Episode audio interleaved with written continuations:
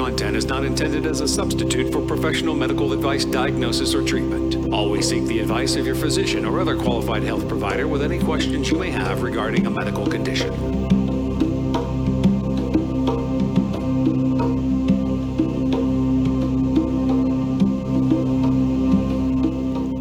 Hello, everyone, and welcome to Always Another Way podcast. My name is Marina Sprocki Spriggs, and I'm your host. I have a master's in professional counseling. I am the IPPY Award winning author of Stop Looking for a Husband, Find the Love of Your Life, and Nasty Divorce, A Kid's Eye View. I write positive divorce advice for the Huff Post, and I'm trained in clinical hypnosis. And this podcast speaks to out of the box thinkers and those who hear the call of hope and always another way. And if you're very rigid and set in your beliefs, then this probably is not your cup of tea. However, you should note taste can and do change.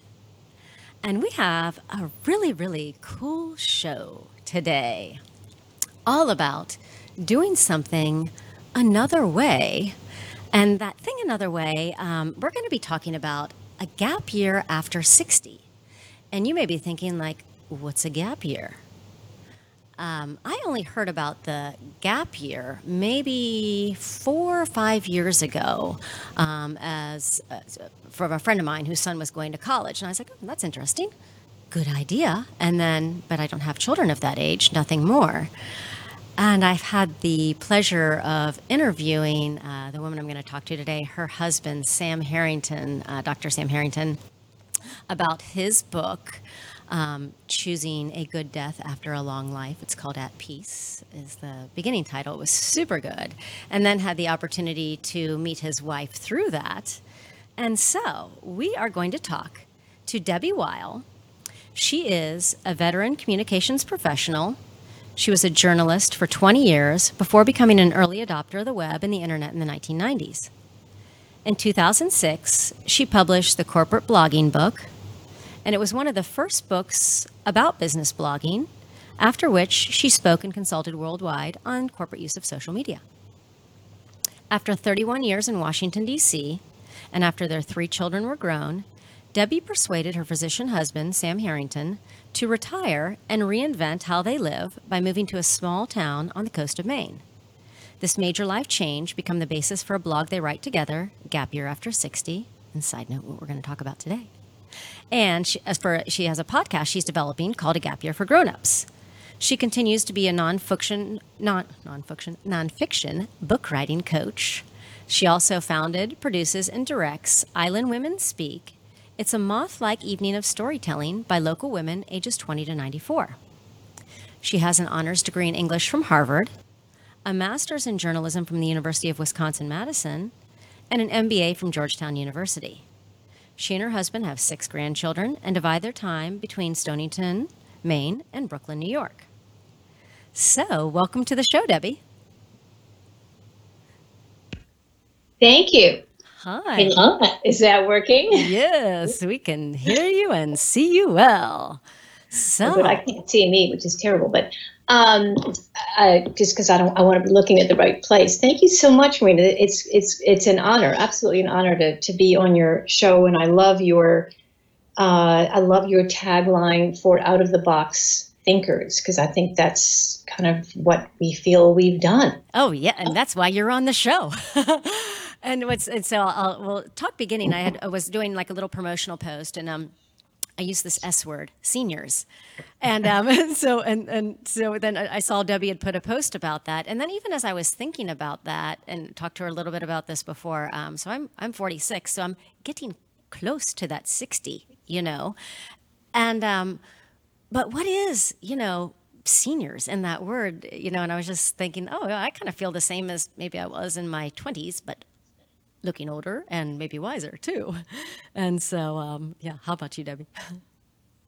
Well, I mean, you know, it's the quintessential baby boomer allergic reaction to, um, you know, we're special, we're different, we're, we're, we're not old, we're never going to get old.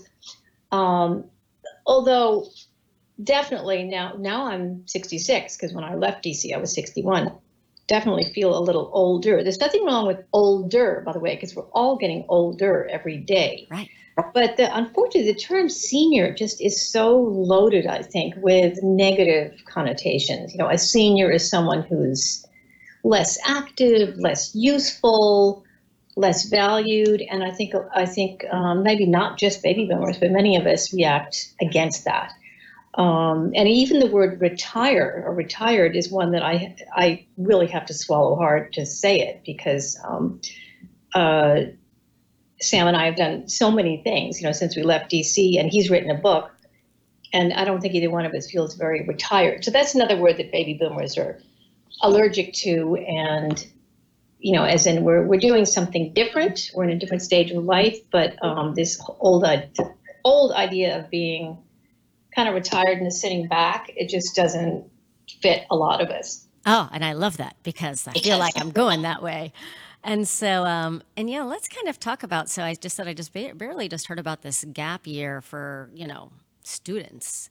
And so, what what is the difference? So you've said, okay, I'll have a gap year for over sixty, and you know, kind of what's the difference between a gap year for students and a gap year for um, adults that are older than college? You know, well, I guess you can be any age in college, but you know, that early student age. Well, first of all, we um, gap year uh, is is very popular in the UK. A gap year, and when our children were in their teens, which was 20 years ago, uh, we had kids very young. Um, we let each one of them, all three of them, take a gap year. We felt we were being very progressive, you know, parents to do that. Um, but we both reflected to each other at the time um, that we wish we had been able to take a gap year after high school and before college. And of course, we didn't know each other then, but our respective parents had said, no, absolutely not. So it occurred to us, you know, as we got to the stage where our youngest daughter was graduating from medical school, from graduate school, that, oh, yeah, actually, wait, we don't need to ask permission anymore. Mm-hmm. Oh, we, mm-hmm. we could take a gap year. Um, and you know, and and so what is it? Well, a, a student gap year um, is pretty much what it sounds like. It's I think it's especially um, valuable for students who've really studied very very hard. They've just been nose to the grindstone for 12 years um, and want to take a break and experience a little bit of real life yeah. before hitting the books again. So that, of course, is the biggest difference because I mean, this gets kind of meta, but mm. um, we'd already had a real life, but we still wanted to experience something different, and we, we can talk more about that. So that's the biggest difference. And students want to get a taste of real life, and um, I think grown-ups maybe want to get away from their current real life and try something different for various reasons. Right. Right. And so with that gap year, now that we're moving to grown-ups, and then maybe somebody might think, well, is that like um, a sabbatical or something? Or what is that difference between uh, taking that translation and I guess to rewind a little bit, I'm, I'm, that's just so awesome that you that you let your kids take a take a gap year and I wish I would have been able to do that just to think about some more things too, but here we are. I'll wait for the gap year next. so, um, so the difference between a gap year and a sabbatical, what's what are the two main dif- or the main differences between those two? Well, again, this is a little bit semantics, and I'm just laying on my definition. But generally, sabbatical is very clear. It's usually associated with academics, and you get it every seven years, and you go away and you come back. It's very clear. Sabbatical means it's a break from what you're doing, and you're going to go back. Okay. And a gap year, uh, our feeling is certainly the way we've experienced it, and even just the way I want to define it is, uh, it's a timeout, it's a break, uh, you know, a radical break in how you live and where you live and what you do. And at the end of it, you may continue changing and evolving. You're you likely, as a grown up, don't go back to where you were before. So um, it's really not a sabbatical. It's it's a, a step. It's a stepping stone to changing or reinventing your life. And I would submit that it's a necessary one because it's really hard to go from, you know, you're living in DC and you have a professional life to, oh, now we're going to do this. Usually you don't know what you want to do next. You need a gap. You, know, you need a timeout to experiment and um, think about it. You really just have time to think. Yeah. Okay. So with that, so you you got this idea from your kids, and you approach your husband and say, "Okay, let's do, let's do this kind of gap year thing." So from there, how did kind of that um, from okay idea to that? How did that decision making process sort of take place? Uh, where you thought, you know what, this is something that I might be interested in doing. You know, both very, you're both very successful and just have careers going places, successful children. Seems like everything's going great you know, what was that like in that decision making process? We're going to do something different. Well, I have to say, it was not a one month, oh, let's take a gap year, and then the next month we did it. It is a decision making process that probably happened over two decades, really, from um, the late 90s when we realized our kids were teenagers and were going off to school. And we went out for lunch one day, and uh, I have this vivid memory of a sitting at a restaurant that had a, uh, you know, a butcher block paper tablecloth. It was a pizza restaurant. And Sam um, said, well, you know, what's next for us? And he's not really into brainstorming, but he he said that, and I got out a pencil and I drew this timeline across the across the tablecloth, and we suddenly started thinking, well, was there a different life than the life we were living in D.C.? And uh, we scribbled things on it. We both signed it and dated it. It was 1998. Um, and then I took, I ripped off the piece of paper and I folded it up and I took it home and I put it on the kitchen bulletin board and I saved it for years. I kept moving it around. You know, you have to keep uh-huh. things. You have the new notices. Um, so, it, but it kind of went underground. You know, it was gestating, it was just gestating. I think it's a long, slow conversation that you have over time, a number of times, and then there's a then there's some kind of um, there's just a point. There's some um, juncture where you suddenly think, oh, yeah, th- this is the right moment. At least that's how it worked for us, but I think it might work like that for a lot of adults, depending on how old your children are. If they're re- really young, you know, you could take them with you, or um, and Sam. Sam is really the one who retired from his medical practice, but he was ready to and, he did on the early side. He was only about 61, but um, you know, it's, it's everything you've heard about practicing medicine and regulations and so forth. And he was very frustrated, and he, you know, over a series of many many conversations, um, he finally he said, "Yeah, I I think I've done it. You know, I've done it. I've been." He was a very respected doctor and wonderful physician in D.C. And he said, "I've done it. I don't think I need to do it anymore." He said, "I have nothing else to prove." And so then it was like one step at a time. So what, what shall we what shall we do? And then he said, "Oh, why don't we go live up on the coast of Maine and we'd a little, still have a little tiny vacation cottage. Um, it'll be inexpensive, and of course it's really remote, very remote in the winter. So why don't we go try that?" And so he was now challenging me, and I said, "Well, wow, you know, I don't know about the winter, but okay." So, so get that's, that, that's the decision makers, but it's very slow, and you have to kind of drop it for a while. Particularly if one, if you're if you're in a relationship and one person thinks it's a great idea and the other person thinks you're completely crazy. It's like I call it planting a seed. Plant a seed and then just drop it for a while.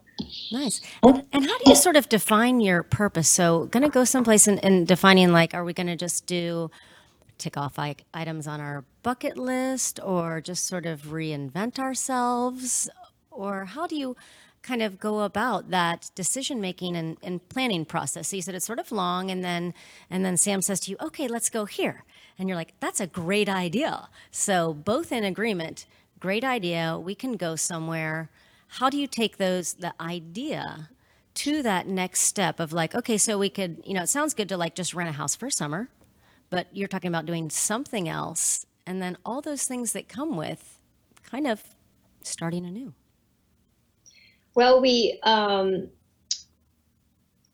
at the same time we decided to do this to leave DC, which was June of 2013, so just five years ago.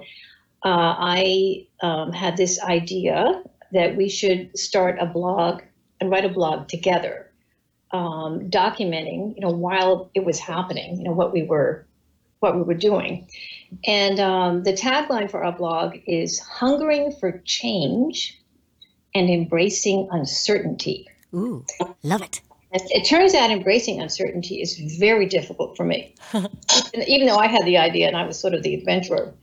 So you, the answer to you know what were we going to do? We didn't know. We were going to experiment, and it was pretty darn scary, really.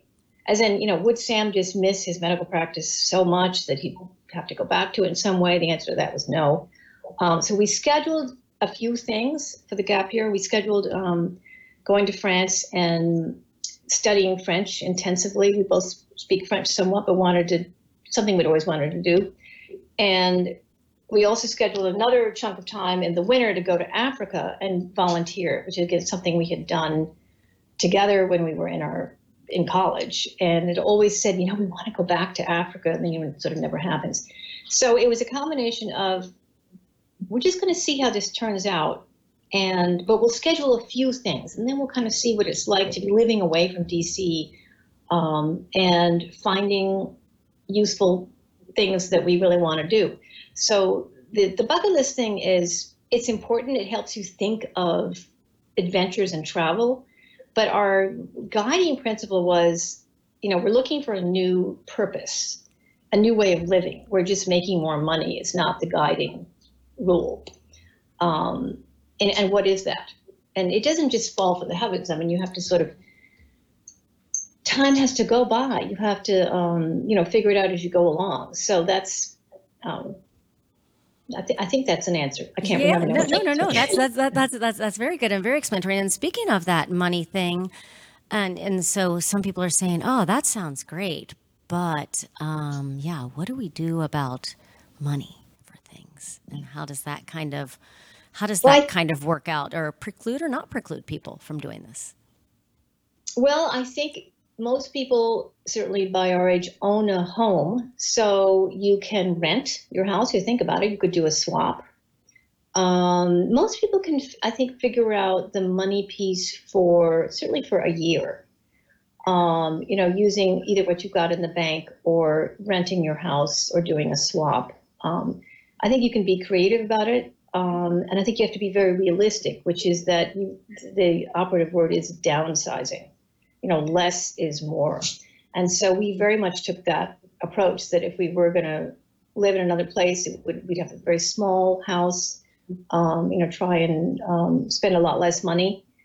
Um, but again, with creative ways of, depending on your situation and how old you are and, and whether you have children or not, most people, I guess I should say, most professionals can probably figure out a way to make the money piece work for a year. And then beyond that, well, that's where you're embracing the uncertainty because maybe you go to this smaller, quieter place um, and find that you're going to work in a way that you make a little bit of money or or uh, you can live off your savings or whatever it is. So I'd say being creative and open about it is probably that's how that works. Interestingly, Marina, um, the the money question and because remember Sam and I talked about this certainly for probably for five years before we actually did it, really talked about it. And every time we talked about it, the money would come up first. And Sam would say, Well, how can we afford it? How, how, how would we do this? And I finally said to him, You know, I don't have the exact answer to that, but I'm pretty sure that money is not the real obstacle here. Mm. It's whether we want to give up our life and our identities in this big city and go try something else, you know, are, willing to give up social status and yeah. that kind of thing. And I think he finally heard me on that. And interesting, I had all the ideas, but honestly, on the gap year, he, he has seemed to adjust better, whereas I've had a lot of regrets about leaving DC, pretty much over them now. But um, so money is seems to be the biggest obstacle. I don't think it is. I think it's really more wrapping your head around who you are, who you might want to be, how you might want to change as a person, how you want to live your life. So yeah, and let's kind of like keep it, we'll just kind of drive that way a little bit on that change of things, of people, you know, and a lot of people sometimes they've been doing just the same thing for like a very long time. And maybe like you've lived in DC for 31 years, you've established friends. I mean, uh, you got your dry clean, everything that you do down pat and then to especially you know some people are adverse to change after so many years i guess battle that inner desire of like i want something more and different to, like you said, the uncertainty of what if I move somewhere and then I don't have any friends or, you know, all, all this stuff implodes. What did you do? Because you said you had a little bit of rocky time. You've been doing this for five years now. How did you get through if you had any of those um, doubting times like, did we do the right thing? And, and come out of the side where you are now? Well, um, well, interestingly, you mentioned Sam and his wonderful book because I, I, his, I think, reinvention was to become a writer and write his book. And he is very focused. You know, he just keeps moving forward. So he didn't suffer as many times of doubt or self doubt as I did. We're very different as a couple, um, which is kind of amusing sometimes. But it's, it's, it, I always say that somehow we always are able to make the big decisions together but there are a lot of little things that we don't agree on. So the question of how do you you you really have to become more self aware and then actually think up um, you know small solutions step by step so by getting involved with things for example where we are in, in stonington maine where by the way there is no dry cleaner i love dry cleaning the nearest dry cleaner is what's there's a place you can drop off about 30 minutes away. There's little things like that that as a woman I cared about. Or where do you get your hair cut? Uh-huh. Not in, Sam didn't really care about. Um, and Sam for a while thought he might drive uh, the ambulance as a volunteer, and he, he, signed up with the ambulance corps and uh, got to know a lot of people, and, ultimately just didn't work out because of his schedule and the book. But and I'm very involved with the, the, little tiny theater that's kind of this amazing organization right here on the main street and on this coastal town of Stonington, Maine. Um, and I've gotten to know a lot of people that way and have felt, you know, really useful. Um, like I was really making an impact in a way that honestly, I don't think either one of us ever felt in DC.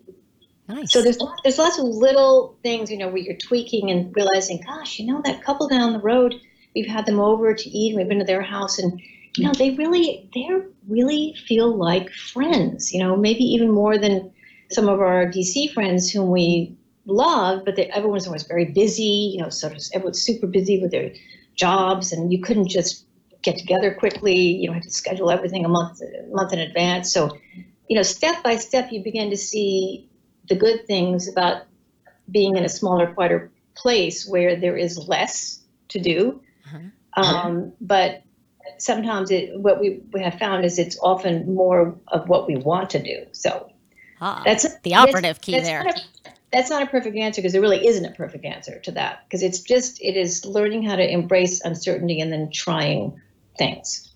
Nice. Nice. And so, what final advice would you give to somebody that's listening that's like, man, that sounds really great. I would love to do that. Would you just tell them to go for it? I would I would tell them to go for it and I would say the biggest piece of advice is don't worry about how it's all going to turn out. Don't go in with an absolutely clear goal that you know now I'm here living in uh, you know Brooklyn, and now I'm gonna I'm gonna be out west. And I'm gonna be a goat farmer or something. You don't have to know where you're to end up, and that's really I think sometimes the biggest barrier to taking the gap year or to thinking about making a change like this is well wait a minute I'm here and I know this this is my life and I'm good at it and, and secure and ensconced in it and there's this inertia. I mean how how would I change it? How how do I know where I'm going?